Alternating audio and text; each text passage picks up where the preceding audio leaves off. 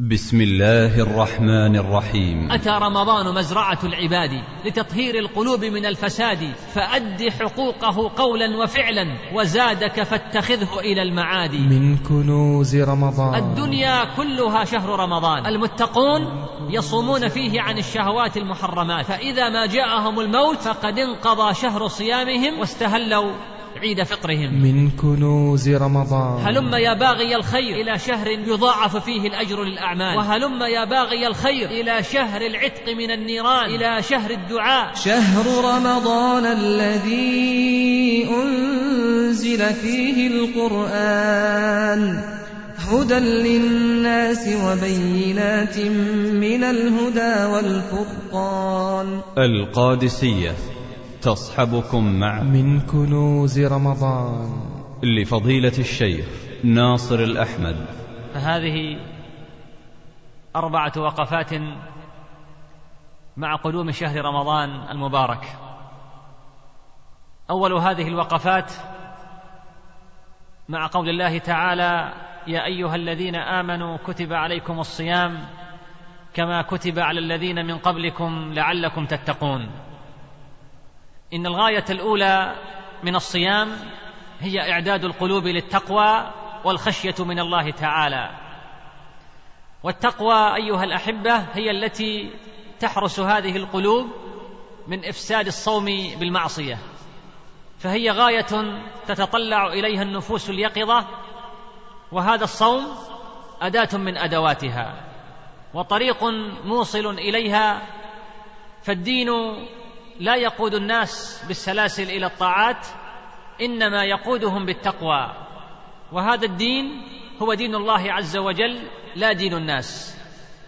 وإذا حدث ان فسد الناس في جيل من الأجيال فإن صلاحهم لا يتأتى من طريق التشدد في الأحكام ولكن يتأتى من طريق إصلاح تربيتهم وقلوبهم واستحياء شعور التقوى في أرواحهم.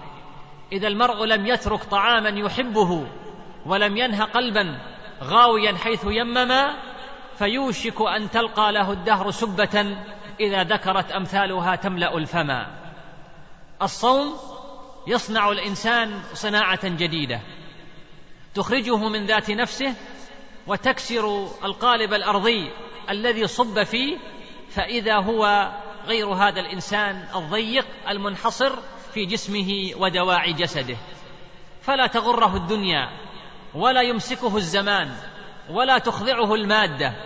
ولهذا كان من الطبيعي جدا أن يفرض الصوم على الأمة التي فرض عليها الجهاد في سبيل الله. وذلك لتقرير منهج الله عز وجل في الأرض وللقوامة على هذه البشرية. قال الله تعالى التائبون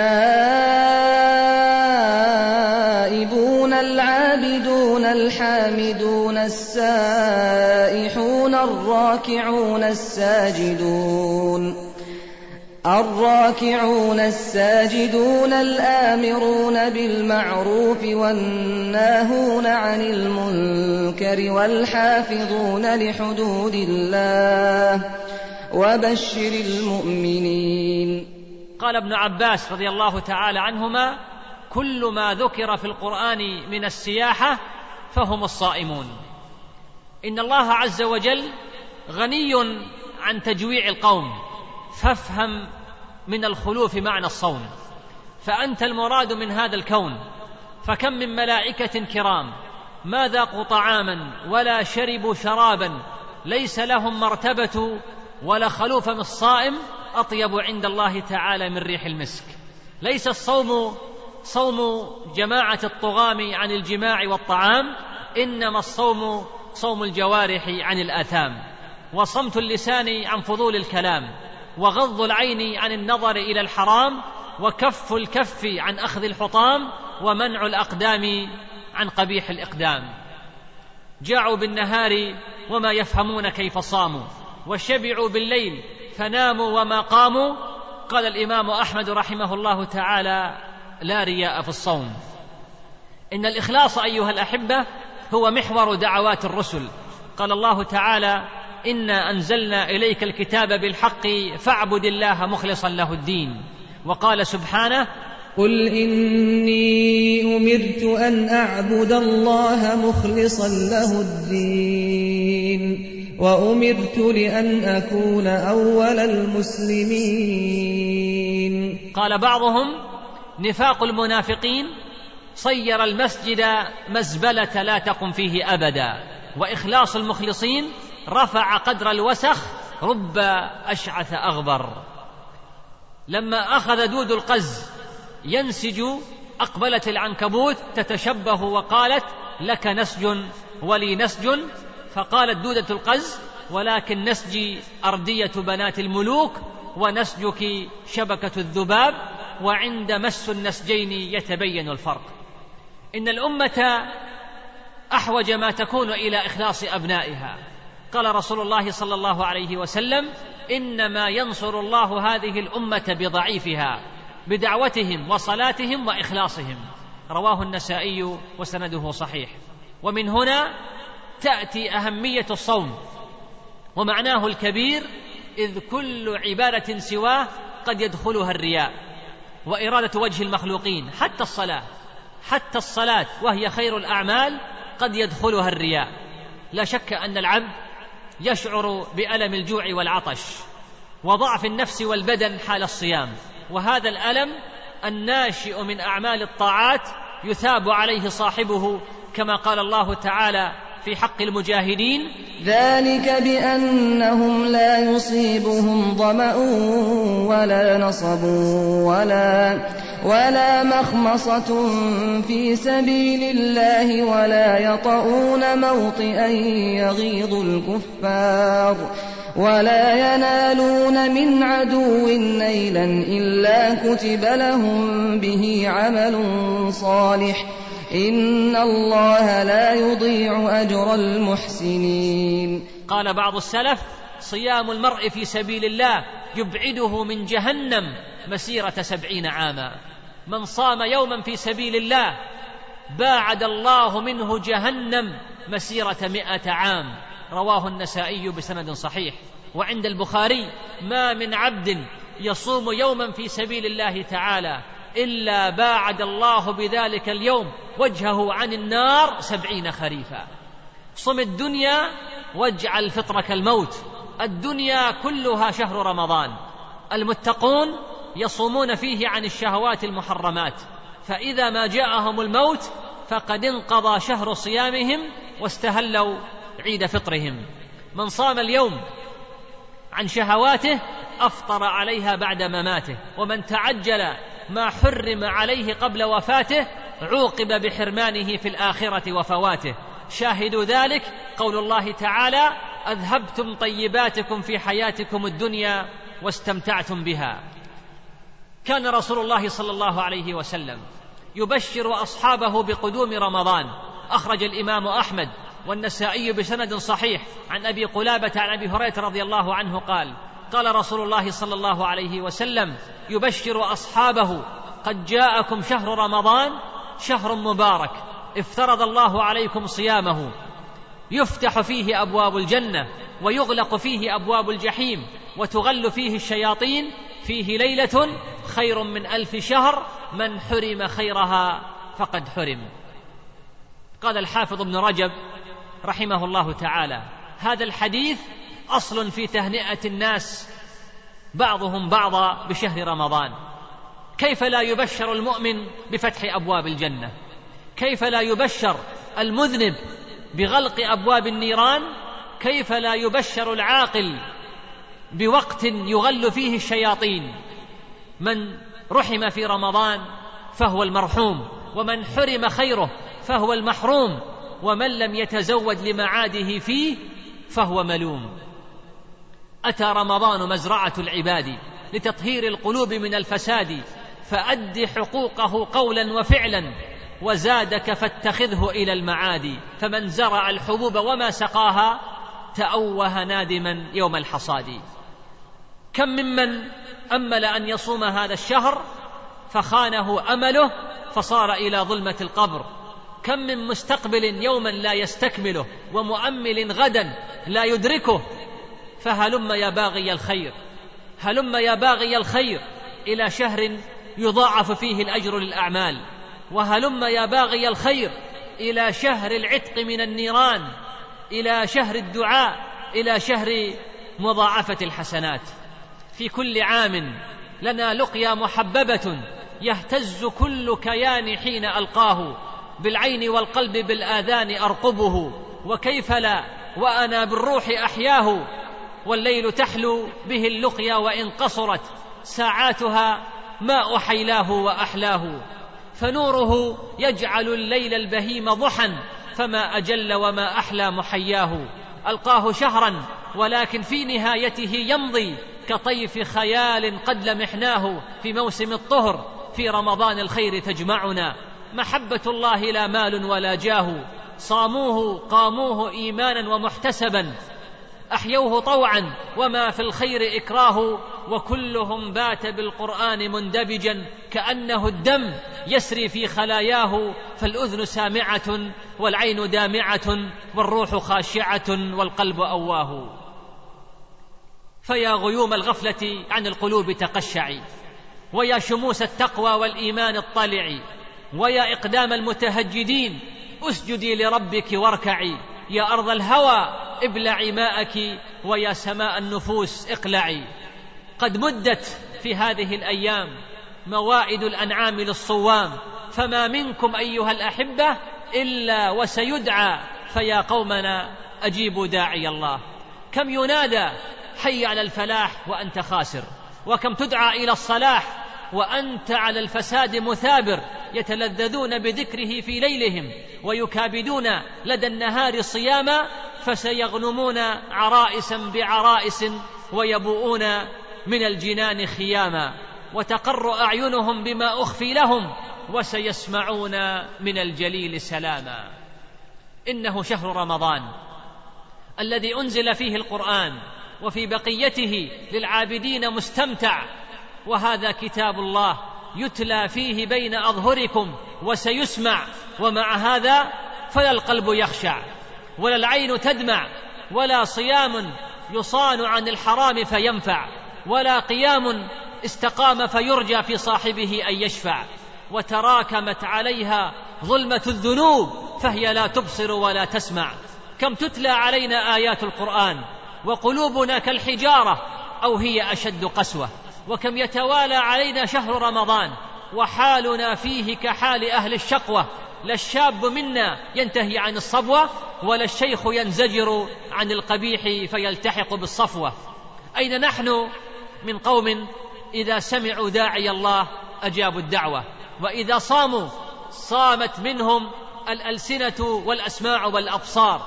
أما لنا فيهم أسوة ما بيننا وبين حال القوم أبعد مما بين الصفا والمروة. كلما حسنت منا الأقوال ساءت منا الأعمال. فالله المستعان وعليه التكلان ولا حول ولا قوة إلا به. ثاني هذه الوقفات هي وقفة مع بعض أحاديث الصوم. عن أبي أمامة رضي الله عنه قال قلت يا رسول الله مرني بعمل قال عليك بالصوم فإنه لا عدل له.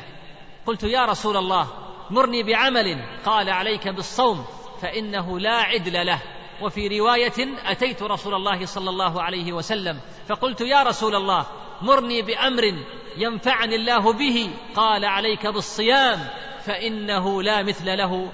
رواه النسائي وسنده صحيح. وفي حديث أبي هريرة رضي الله عنه قال قال رسول الله صلى الله عليه وسلم قال الله تعالى كل عمل ابن آدم له إلا الصوم فإنه لي وأنا أجزي به. رواه البخاري. وعند مسلم كل عمل ابن آدم يضاعف الحسنة بعشر أمثالها إلى سبعمائة ضعف. قال الله تعالى إلا الصوم لي وأنا أجزي به. قال الإمام الحافظ ابن عبد البر رحمه الله تعالى كفى بقوله الصوم لي فضلا للصيام على سائر العبادات. وقد اختلف العلماء في المراد بقوله تعالى الصوم لي وأنا أجزي به مع أن الأعمال كلها له سبحانه وتعالى وهو الذي يجزي بها. فلماذا قال عن الصوم بالذات أنه لي وأنا أجزي به؟ على أقوال. أحدها أن الصوم لا يقع فيه الرياء كما يقع في غيرها وهو شيء في القلب. وذلك لأن الأعمال لا تكون إلا بالحركات إلا الصوم فإنما هو بالنية التي تخفى على جميع الناس. قال ابن عبد البر وهذا وجه الحديث عندي. وعن عثمان بن أبي العاص رضي الله تعالى عنه قال قال رسول الله صلى الله عليه وسلم الصوم جنة من عذاب الله. رواه البيهقي في شعب الإيمان بسند صحيح. وفي رواية الصيام جنة يستجن بها العبد من النار. قال الإمام المناوي رحمه الله تعالى وقاية في الدنيا من المعاصي بكسر الشهوة وحفظ الجوارح وفي الآخرة من النار. وقال الصوم جنة من عذاب الله. فليس للنار عليه سبيل كما لا سبيل لها على مواضع الوضوء لأن الصوم يغمر البدن كله فهو جنة لجميعه برحمة الله تعالى من النار. فكيف أيها الأحبة إذا جمع هذا العبد مع الصوم الجهاد في سبيل الله؟ اسمع لحديث أبي الدرداء رضي الله عنه قال قال رسول الله صلى الله عليه وسلم صيام المرء في سبيل الله يبعده من جهنم مسيرة سبعين عاما. رواه الطبراني في الكبير وسنده صحيح. وقال رسول الله صلى الله عليه وسلم من صام يوما في سبيل الله باعد الله منه جهنم مسيرة مئة عام رواه النسائي بسند صحيح. وعند البخاري ما من عبد يصوم يوما في سبيل الله تعالى إلا باعد الله بذلك اليوم وجهه عن النار سبعين خريفا أي نحاه الله تعالى وباعده عن النار بمسافة تقطع في سبعين سنة وخص الخريف دون غيره من الفصول لأنه وقت بلوغ الثمار وحصول سعة العيش وذلك لأنه تحمل مشقة الصوم ومشقة الغزو فاستحق هذا التشريف. وعن سهل بن سعد رضي الله عنه عن النبي صلى الله عليه وسلم قال إن في الجنة بابا يقال له الريان يدخل منه الصائمون يوم القيامة لا يدخل منه أحد غيرهم فإذا دخلوا أغلق فلم يدخل منه أحد. قال الإمام ابن المنير رحمه الله تعالى إنما قال في الجنة ولم يقل للجنة ليشعر بأن في الباب المذكور من النعيم والراحة ما في الجنة فيكون أبلغ في التشوق إليه. قال الحافظ ابن حجر رحمه الله تعالى عن الريان يقول وقعت المناسبة فيه بين لفظه ومعناه لأنه مشتق من الري وهو مناسب لحال الصائمين. قال الزركشي رحمه الله الريان فعلان كثير الري وليس المراد به المقتصر على شهر رمضان بل ملازمة النوافل من ذلك وكثرتها. وعن أبي هريرة رضي الله عنه عن رسول الله صلى الله عليه وسلم أنه قال كل عمل ابن آدم له إلا الصيام والصيام لي وأنا أجزي به ولخلوف فم الصائم أطيب عند الله من ريح المسك. رواه مسلم. إن للطاعات أيها الأحبة يوم القيامة ريحا تفوح. هل تعلم ذلك؟ هل تعلم بأن للطاعات ريحا تفوح يوم القيامة؟ فرائحة الصيام. فيها بين العبادات كالمسك.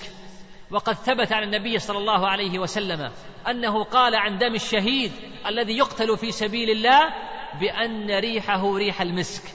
قال ابن جماعة رحمه الله وخلوف الصائم أفضل من دم الجريح في سبيل الله لأن النبي صلى الله عليه وسلم قال في الشهيد بأن ريحه ريح المسك. بينما قال عن خلوف الصائم بأنه أطيب من ريح المسك ووجهه أن الجريح يظهر أمره للناس فربما دخله الرياء والصائم لا يعلم بصومه إلا الله جل جلاله فلعدم دخول الرياء فيه صار أنفع.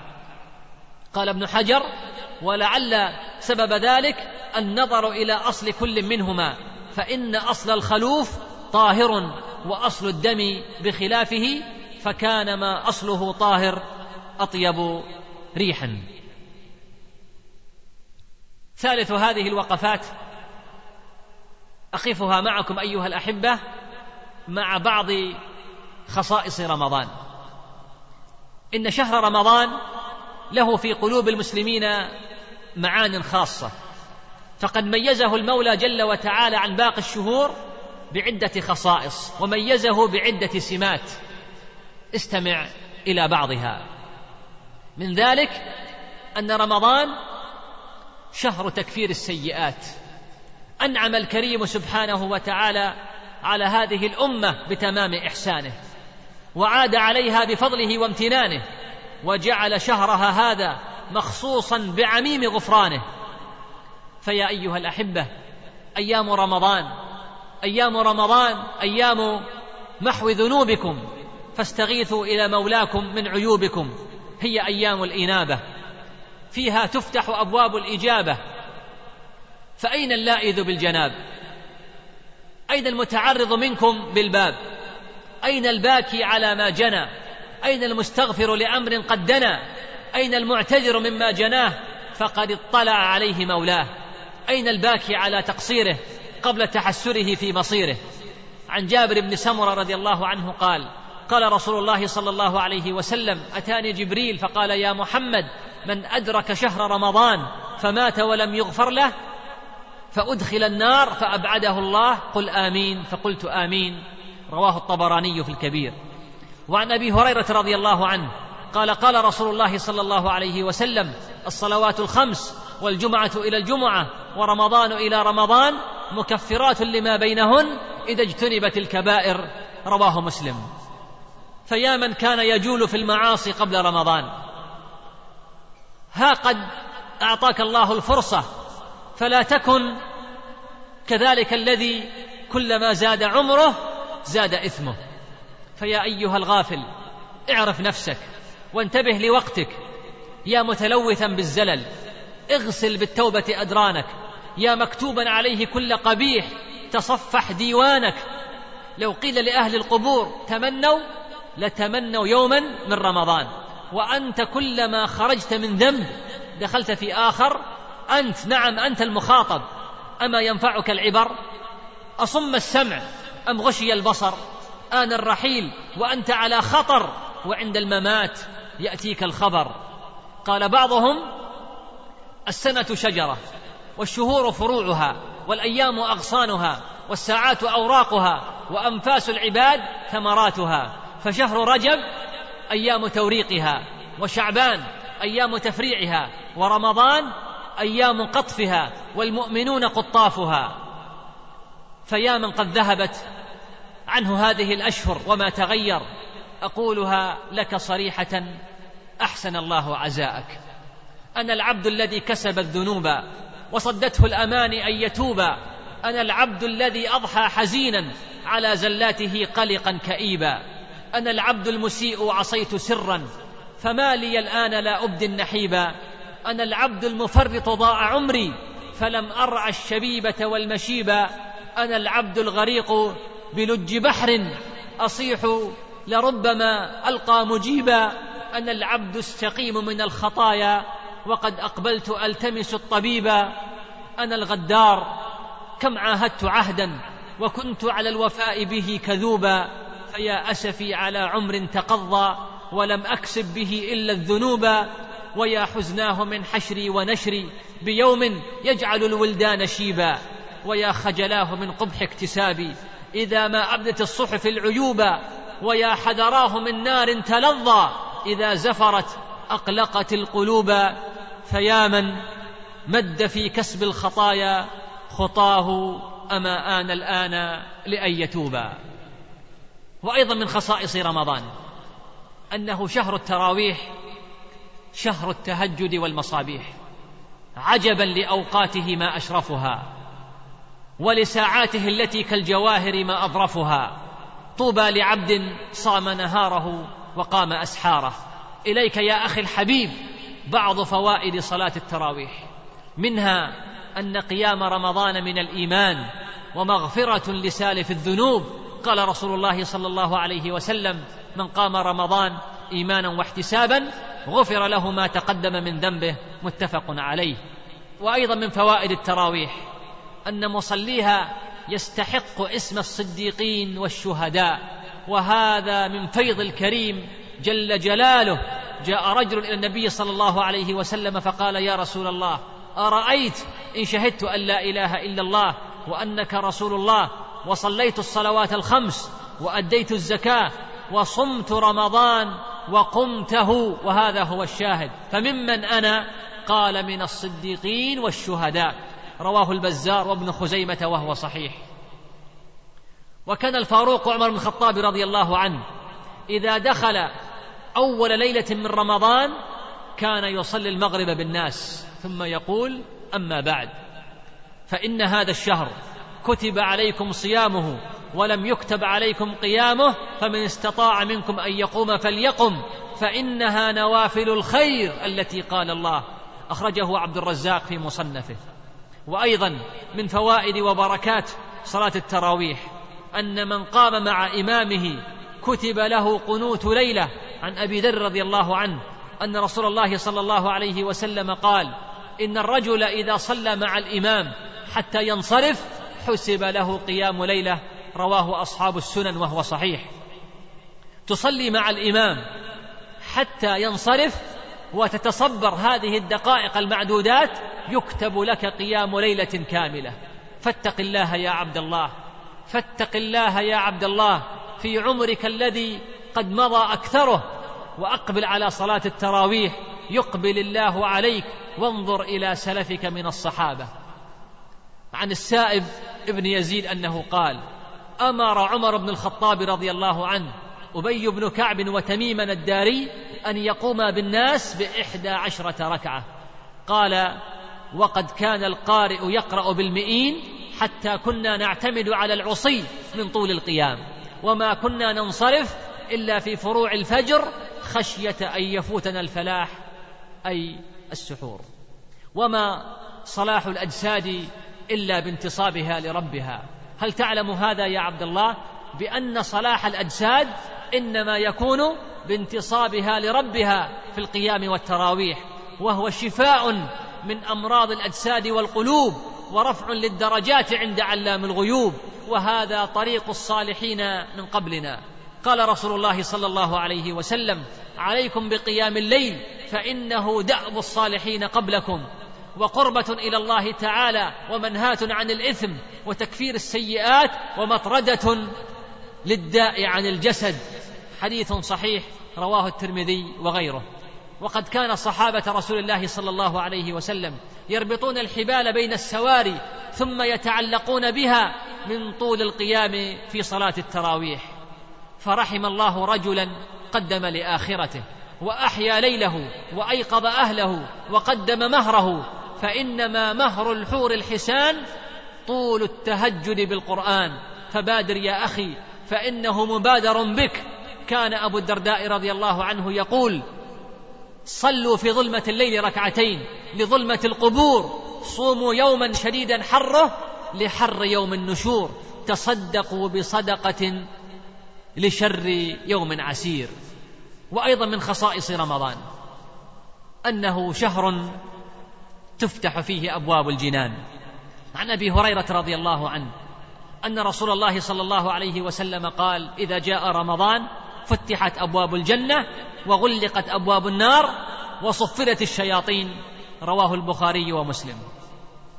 حديثا نحفظه. كلنا يحفظ هذا الحديث لكن قليلا منا من يستشعره.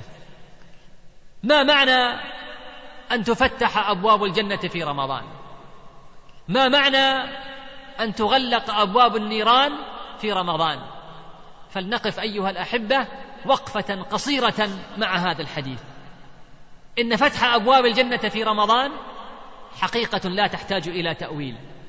وهذه نعمة عظيمة ومنة كريمة من الله عز وجل يتفضل بها على عباده في هذا الشهر. ما هي الجنة التي سيفتح أبوابها في رمضان. إنها الجنة أيها الأحبة التي غرس غراسها الرحمن بيده. إنها الجنة التي لا يسأل بوجه الله العظيم غيرها. إنها الجنة دار كرامة الرحمن. فهل من مشمر لها؟ إنها الجنة فاعمل لها بقدر مقامك فيها. إنها الجنة فاعمل لها بقدر شوقك إليها. إنها الجنة التي اشتاق إليها الصالحون من هذه الأمة. فسلوا عنها جعفر الطيار وعمير بن الحمام وحرام بن ملحان وأنس بن النضر وعامر بن أبي فهيرة وعمر بن الجموح وعبد الله بن رواحة. نعم إنها الجنة التي فتحت أبوابها هذه الأيام ولكن يا عجبا لها كيف نام طالبها. وكيف لم يدفع لمهرها في رمضان خاطبها؟ وكيف يطيب العيش في هذه الدار بعد سماع أخبارها؟ إنها الجنة دار الموقنين بوعد الله المتهجدين في ليالي رمضان الصائمين نهاره المطعمين لعباد الله. قال رسول الله صلى الله عليه وسلم إن في الجنة غرفا يرى ظاهرها من باطنها وباطنها من ظاهرها. قالوا لمن هي يا رسول الله؟ قال لمن أطعم الطعام وأدام الصيام وصلى بالليل والناس نيام. رواه الإمام أحمد. إنها الجنة ما حليت لأمة من الأمم مثل ما حليت لأمة محمد صلى الله عليه وسلم. إن نبي الله موسى عليه السلام خدم العبد الصالح عشر سنوات مهرا لزواجه من ابنته. فكم تخدم أنت مولاك لأجل بنات الجنان الحور الحسان. اعلم يا أخي بأن مفاتيح الجنة مع أصحاب قوام الليل وهم حراسها فيا قرة عيون الأبرار بالنظر إلى وجه الله تعالى في الدار الآخرة. ويا ذلة الراجعين بالصفقة الخاسرة. قال الله تعالى وجوه يومئذ ناظرة إلى ربها ناظرة. ووجوه يومئذ باسرة تظن أن يفعل بها فاقرة. فحي على جنات عدن فإنها منازلك الأولى وفيها المخيم ولكننا سبي العدو فهل ترى؟ نعود إلى أوطاننا ونسلم. فلله أبصار ترى الله جهرة فلا الحزن يغشاها ولا هي تسأم. فيا نظرة أهدت إلى الوجه نظرة. أمن بعدها يسلو المحب المتيم. أجئتنا عطفا علينا فإننا بنا ظمأ والمورد العذب أنتم. وأيضا من خصائص رمضان أنه شهر تغلق فيه أبواب النيران. فما هي النار التي تغلق أبوابها في هذا الشهر الكريم؟ اسمع يا أخي الحبيب. قال الله تعالى إن جهنم كانت مرصادا للطاغين مآبا. وقال رسول الله صلى الله عليه وسلم وأيم الذي نفسي بيده؟ لو رأيتم ما رأيت لضحكتم قليلا ولبكيتم كثيرا. قالوا وما رأيت يا رسول الله؟ قال رأيت الجنة والنار. رواه مسلم من حديث أنس. النار التي رآها رسول الله صلى الله عليه وسلم يحطم بعضها بعضا. والتي قال عنها صلى الله عليه وسلم لما رآها لم أر منظرا كاليوم قط أفظع من النار. هذه النار هي مخلوقة الآن موجودة الآن إنها معدة الآن. فإياك ثم إياك يا عبد الله أن تكون أنت نعم أن تكون أنت من وقودها. لقد أخبرت بأن النار مورد للجميع في قول الله عز وجل وإن منكم إلا واردها كان على ربك حتما مقضيا. فأنت من الورود على يقين ولكنك من النجاة في شك. استشعر يا أخي في قلبك هول ذلك المورد فعساك أن تستعد للنجاة منه. تأمل في حال الخلائق. وقد قاسوا من دواهي القيامة ما قاسوا فبينما هم في كربها وأهوالها ينتظرون حقيقة أنبائها وتشفيع شفعائها إذ أحاطت بالمجرمين ظلمات ذات شعب وأظلت عليهم نار ذات لهب وسمعوا لها زفيرا وجرجرة تفصح من شدة الغيظ والغضب. فعند ذلك فعند ذلك أيقن المجرمون بالعطب والأمم قد جثت على الركب حتى أشفق البريء من سوء المنقلب وخرج المنادي من الزبانية قائلا أين فلان ابن فلان؟ أين فلان ابن فلان؟ المسوف لنفسه في الدنيا بطول الأمل المضيع لعمره في سوء العمل فيبادرونه بمقامع من حديد ويستقبلونه بعظائم التهديد ويسوقونه إلى العذاب الشديد ثم ينكسونه في قعر الجحيم ويقولون له ذق إنك أنت العزيز الكريم. فأسكنوا دارا ضيقة الأرجاء مظلمة المسالك مبهمة المهالك يخلد فيها الأسير ويوقد فيها السعير طعام أهلها الزقوم. وشرابهم الحميم ومستقرهم الجحيم الزبانية تقمعهم والهاوية تجمعهم. أمانيهم فيها الهلاك وما لهم منها فكاك. قد شدت أقدامهم إلى النواصي واسودت وجوههم من ظلمة المعاصي. ينادون من أكنافها ويصيحون في نواحيها وأطرافها. يا مالك قد حق علينا الوعيد. يا مالك قد أثقلنا الحديد. يا مالك قد نضجت منا الجلود يا مالك أخرجنا منها فإنا لا نعود. فتقول الزبانية هيهات هيهات لا تحين أمان ولا خروج لكم من دار الهوان. فيا عبد الله فوالله الذي لا إله إلا هو إن القضية جد. إن القضية جد. إنه لقول فصل وما هو بالهزل. إنها نار غم قرارها مظلمة أقطارها حامية قدورها فظيعة أمورها عقابها عميم عذابها أليم بلاؤها شديد وقعرها بعيد سلاسل وأغلال مقامع وأنكال زمانهم ليل حالك وضجيجهم ضجيج هالك يصطرخون فيها فلا يجيبهم مالك ومقامع الحديد تهشم جباههم ويتفجر الصديد من أفواههم وينقطع من العطش أكبادهم وتسيل على الخدود أحداقهم. لهيب النار سار في بواطن أعضائهم وحيات الهاوية وعقاربها تأخذ بأشفارهم. نعوذ بالله أن نكون من قوم لباسهم نار ومهادهم نار لحف من نار ومساكن من نار وهم والعياذ بالله في شر دار فيها غلاظ شداد من ملائكة قلوبهم شدة أقسى من الحجر لهم مقامع للتعذيب مرصدة وكل كسر لديهم غير منجبر سوداء مظلمة شعثاء موحشة دهماء محرقة لواحة البشر يا ويلهم تحرق النيران أعظمهم فالموت شهوتهم من شدة الضجر. ضجوا وصاحوا زمانا ليس ينفعهم.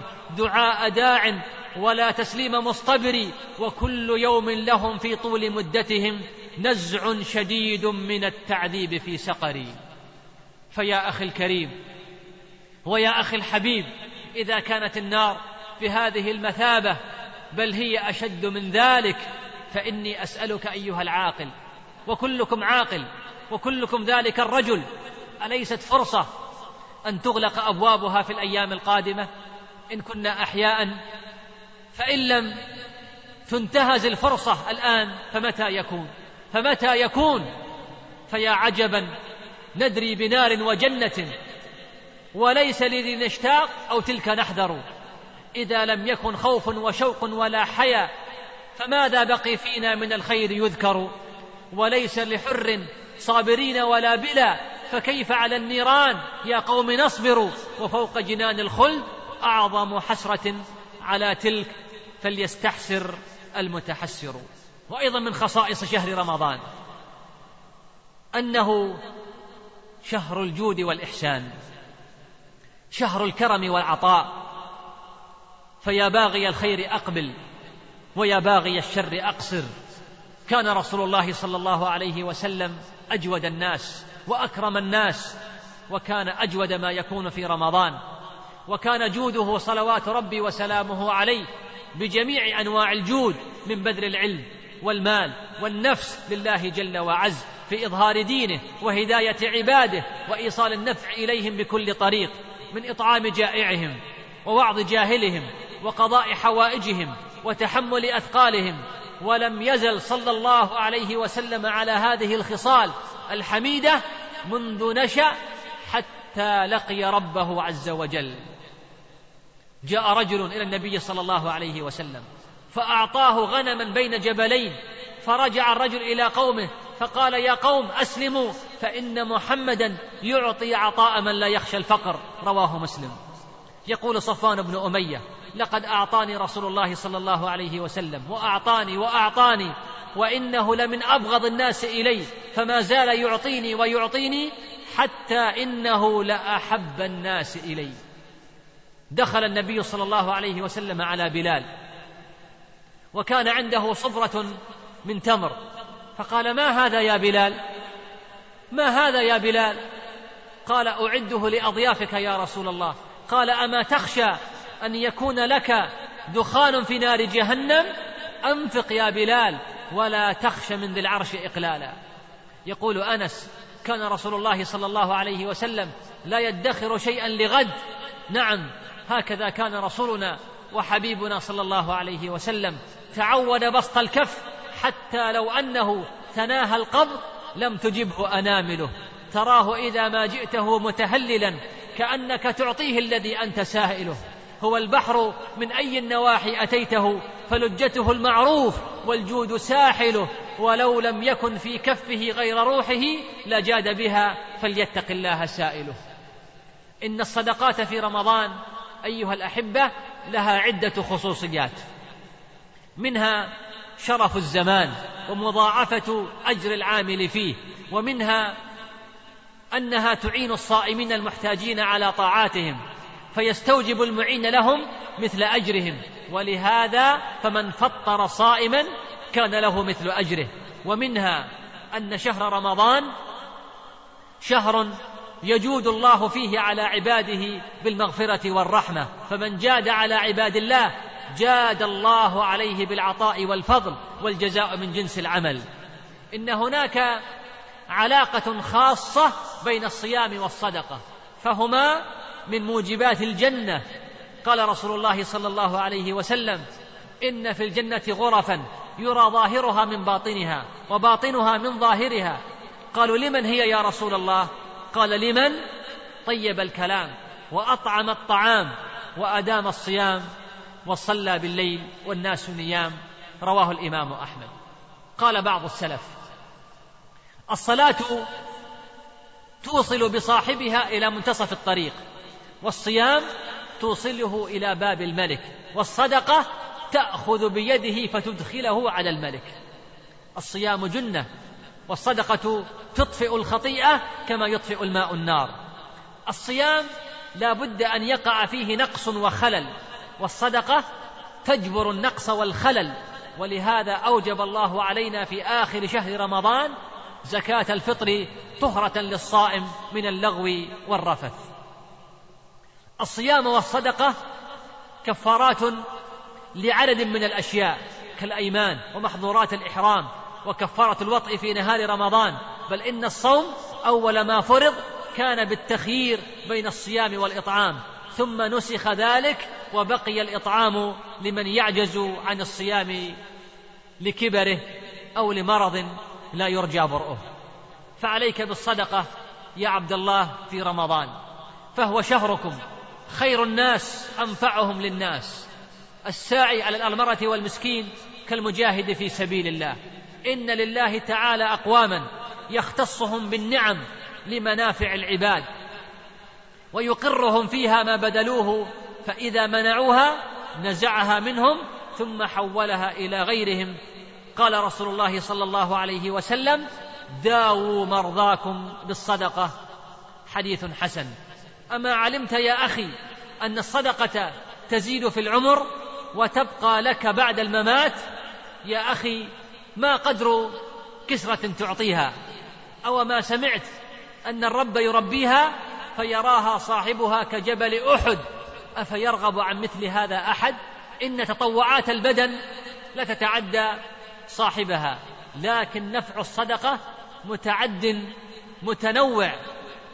من فطر صائما فله مثل أجره والحسنة بعشر أمثالها إلى سبعمائة ضعف والله يضاعف لمن يشاء. مرة أخرى هذا شهركم وهذه فرصتكم فمن لم يتصدق في رمضان فمتى يكون؟ وكيف ينسى المسلمون بعضهم بعضا؟ يموت المسلمون ولا نبالي ونهرف بالمكارم والخصال ونحيا العمر أوتارا وقصفا ونحيا العمر في قيل وقال. وننسى إخوة في الله ذرت بهم كف الزمان على الرمال. تمزقهم نيوب الجوع حتى يكاد الشيخ يعثر بالعيال. يشدون البطون على خوائن ويقتسمون أرغفة الخيال. وناموا في العراء بلا غطاء وساروا في العراء بلا نعال.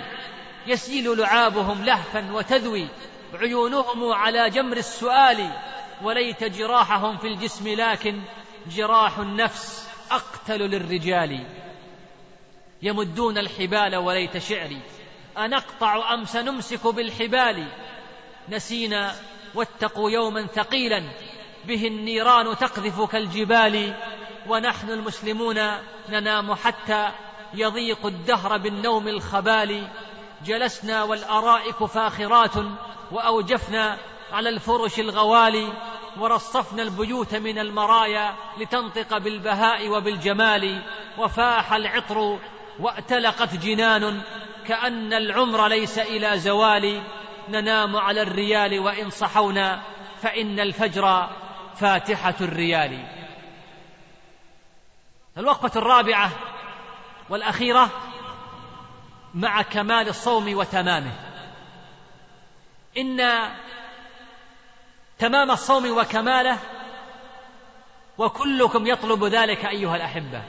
كلكم يتمنى أن يكمل صيامه وأن يتمه. لكن اعلم يا عبد الله بأنه لا يتم لك صيام رمضان إلا بستة أمور. فأرعني سمعك جيدا بارك الله فيك. الأول غض البصر وأن تكفه عن الاتساع في النظر إلى كل ما يحرم ويذم ويكره. قال الله تعالى قل للمؤمنين يغضوا من أبصارهم ويحفظوا فروجهم. ذلك أزكى لهم إن الله خبير بما يصنعون. وعن جرير بن عبد الله قال سألت رسول الله صلى الله عليه وسلم عن نظر الفجأة فقال اصرف بصرك رواه مسلم. فحذاري ثم حذار أخي الصائم من فضول النظر. فضلا عن النظر إلى شيطان هذا العصر الذي قد أخذ بلب العاقل قبل الساذج ألا وهي هذه القنوات الفضائية. لا تجرح يا أخي صومك ولا تنقص من أجرك فليس هذا عمل من يطلب لصيامه التمام والكمال. ماذا يعرض في الفضائيات؟ يكفي ما فيه من فتن المارقات الماجنات السافرات العاصيات. يكفي ما يثار فيه من غرائز في صدور الرجال. نظرات خائنة وغمزات جائعة وتكشف وعري وتفسخ بذيء ونزول إلى درجة البهيمية.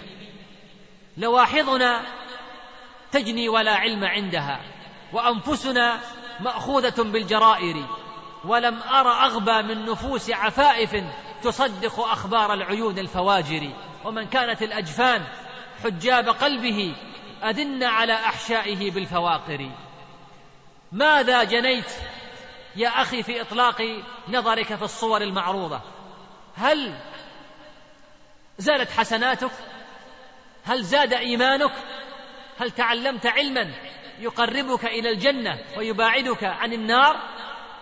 أظن الجواب هو عكس ذلك كله. وأنت أدرى يا أخي الحبيب بنفسك من غيرك بك. اتعظ يا أخي ببعض أخبار من مضى وإليك هذا الخبر.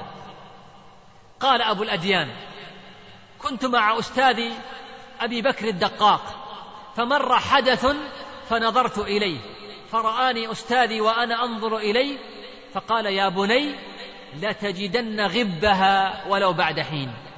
يقول فبقيت عشرين سنة وأنا أراعي الغب.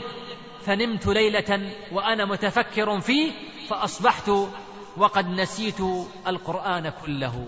فهل تريد يا أخي أن تجد حسرة هذه النظرات التي تقلبها في هذه الفضائيات ولو بعد حين فتفقد شيئا من إيمانك أو حسناتك عند لقاء ربك والسبب هو إطلاق النظر. فقل للناظرين إلى المشتهى في ديارهم هذا أنموذج من دار قرارهم. فإن استعجل أطفال الهوى لمآلهم فعدهم قرب الرحيل إلى ديارهم وقل للمؤمنين يغضوا من أبصارهم. الأمر الثاني إذا أردت يا عبد الله تمام الصوم وكماله فعليك بحفظ اللسان عن فضول الكلام والهذيان والخوض في الباطل والمراء والجدال والخصومة والكذب. والنميمة والغيبة والفحش والمراء والسب وبذاءه اللسان والسخرية والاستهزاء وألزم نفسك السكوت والصمت واشغلها بذكره جل وعز وتلاوة كتابه فهذا هو صوم اللسان من أطلق عذبة اللسان وأهمله وأرخى له العنان سلك به الشيطان في كل ميدان وساقه إلى شفا جرف هار إلى أن يضطره إلى دار البوار. وهل يكب الناس على مناخرهم في نار جهنم إلا حصائد ألسنتهم؟ قال محمد بن واسع لمالك بن دينار يا أبا يحيى حفظ اللسان أشد على الناس من حفظ الدينار والدرهم. تدبر يا عبد الله في قول الله عز وجل ما يلفظ من قول إلا لديه رقيب عتيد. اعلم يا أخي بأن الكلام أربعة أقسام. قسم هو ضرر محض وقسم هو نفع محض وقسم فيه نفع وضرر وقسم ليس فيه منفعة ولا ضرر. فأما الذي هو ضرر فلا بد من السكوت عنه عند العقلاء وكذلك ما فيه منفعة وضرر. وأما ما لا منفعة فيه ولا ضرر فهو فضول والاشتغال به تضيع زمان وهو عين الخسران. فماذا بقي؟ بقي لك يا عبد الله القسم الرابع. وبذلك يكون قد سقط ثلاثة أرباع الكلام وبقي وبقي لك ربع. وهذا الربع فيه خطر إذ يمتزج بما فيه إثم من دقيق الرياء والتصنع وتزكية النفس وفضول الكلام وفصل الخطاب قول النبي صلى الله عليه وسلم من صمت نجا. رواه الإمام أحمد والترمذي وغيرهما. روى البخاري في صحيحه. من حديث أبي هريرة رضي الله عنه قال قال رسول الله صلى الله عليه وسلم قال الله تعالى كل عمل ابن آدم له إلا الصيام فإنه لي وأنا أجزي به والصيام جنة وإذا كان يوم صوم أحدكم فلا يرفث ولا يصخب فإن سابه أحد أو قاتله فليقل اني امرئ صائم. وقال رسول الله صلى الله عليه وسلم رب صائم ليس له من صيامه إلا الجوع ورب قائم ليس له من قيامه إلا السهر. رواه ابن ماجه. من هو هذا الرجل الذي ليس له من صيامه إلا الجوع وليس له من قيامه إلا السهر؟ ما ذنبه؟ ماذا فعل؟ قال العلماء هو الذي يفطر على حرام. وقيل أو هو الذي يفطر على لحوم الناس بالغيبة والنميمة. وقيل هو الذي لا يحفظ جوارحه عن الآثام. أما الفرض فقد سقط عنه والذمة قد برئت فلا يعاقب عقاب ترك العبادة بل يعاتب أشد عتاب حيث لم يرغب فيما عند ربه عز وجل من الثواب. الأمر الثالث لمن طلب منكم تمام الصيام وكماله وكلكم ذلك الرجل كف السمع عن الإصغاء إلى كل مكروه ومحرم. فكل ما حرم قوله حرم الإصغاء إليه.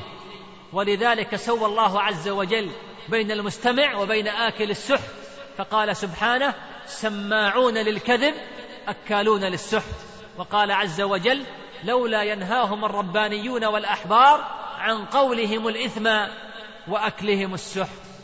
إذا لم يكن في السمع من تصاون وفي بصري غض وفي منطقي صمت فحظي إذا من صوم الجوع والظمأ. فإن قلت إني صمت يوما فما صمت.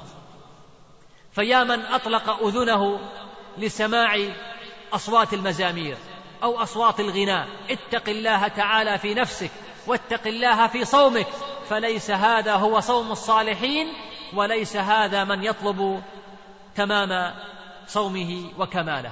الأمر الرابع كف بقية الجوارح عن الآثام كف اليد والرجل عن المكاره وكف البطن عن الشبهات والحرام والحرام يا عبد الله سم مهلك للدين والحلال دواء ينفع قليله ويضر كثيره وقصد الصوم تقليله.